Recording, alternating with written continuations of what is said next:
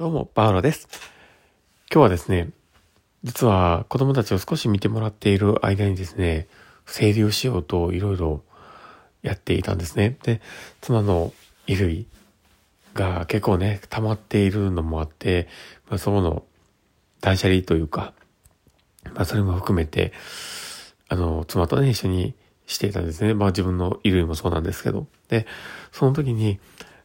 めちゃくちゃやっぱ量が違うなと思ったんですけど、やっぱり男性と女性でね、本当に服の持ってる量だったりとか、まあ、違うっていうのもあるかもしれないんですけど、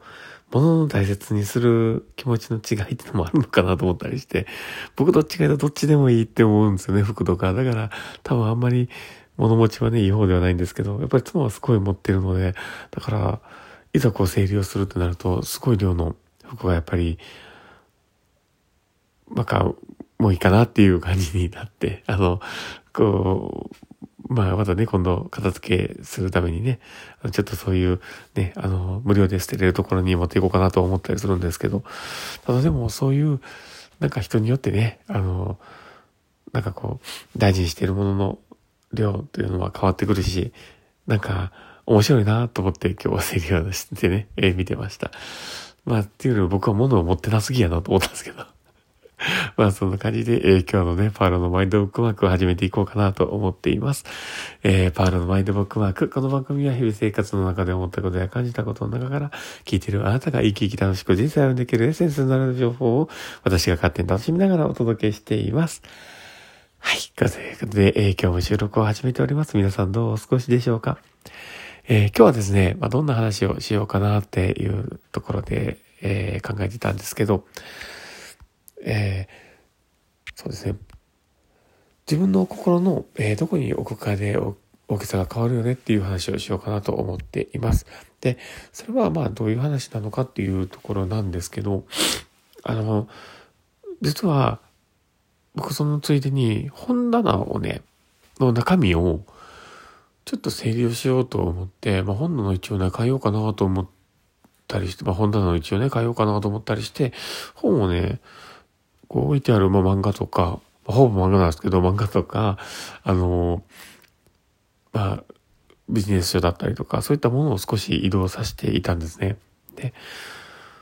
実際移動させて、ちょっとこう、他の部屋に置いてね、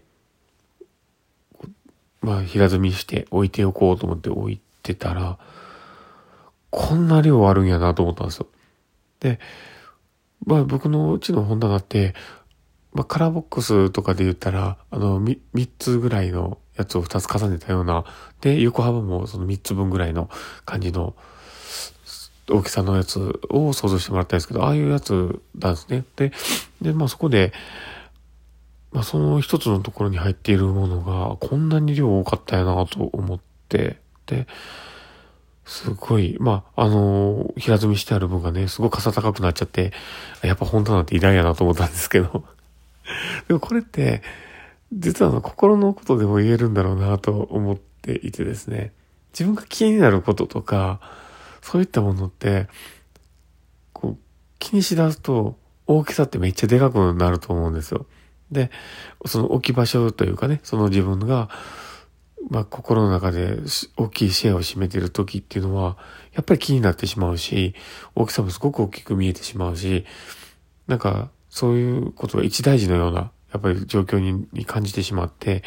あたふたしてしまうとは思うんですけど、ただまあ少し他にも忙しいことがあったりとか何かやってる時って、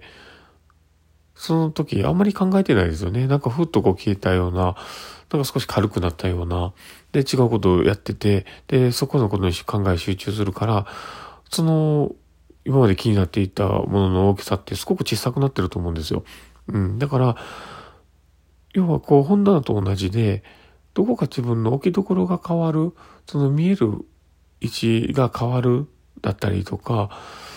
うん、あの収納スペースのようなところに、ちょっとこう置いてね、様子を見ておくとかってなってくると、あその考えてたこと自体も小さく感じるんだなって思うんですよね。だからそれが自分が困った時の対処行動だったりとか、なんかサインが出た時のまあ、対処行動みたいなものになるっていうことだと思うんですよ。で、その原理がそこなのかなって。だから、実際、こう気になったり、なんか、あんまりうまくいかへんなって思うことをもんもんともんもんと考えてね、不安症だったりとか、なんかパニックになるような方とかっていうのを、それを何か違うことに置き換えたり、今の生活みたいなものに、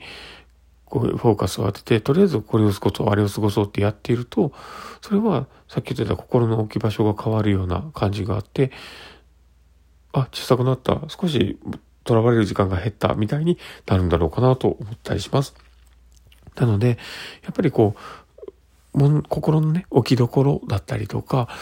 その気になることの、まあ、心の占有度合いみたいなものが少しでも軽くなる置き場所を変えるっていうことは、心の中のね、置き場所を変えていくっていうところは、すごく大事なことなんじゃないかなと思ったりします。なのでまあ僕はよくそういうことでやるのが漫画を読んだりとか、そういったことってまあ僕の中ではそういう部分に入ったりするので漫画が山ほどあるんですけど、まあ、なので、まあそういう、まあ今日の僕の体験として本棚に並んでいるものを出してみたらやっぱり量が傘がすごかった。だからそれはやっぱり置き場所が、こう、ある程度本棚みたいなものに収納することで、意外と収納している部分っていうのが、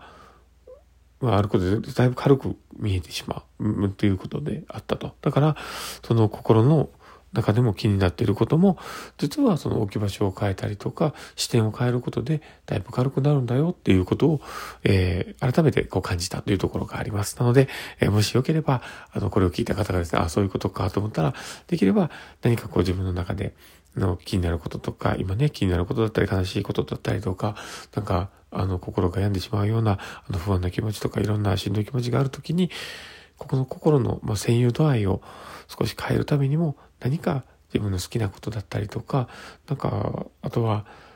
ちょっとこう集中できるものだったり気分が変わるものみたいなものにアプローチをしてみてください。多分同じことが起こるのかなと思ったりしてます。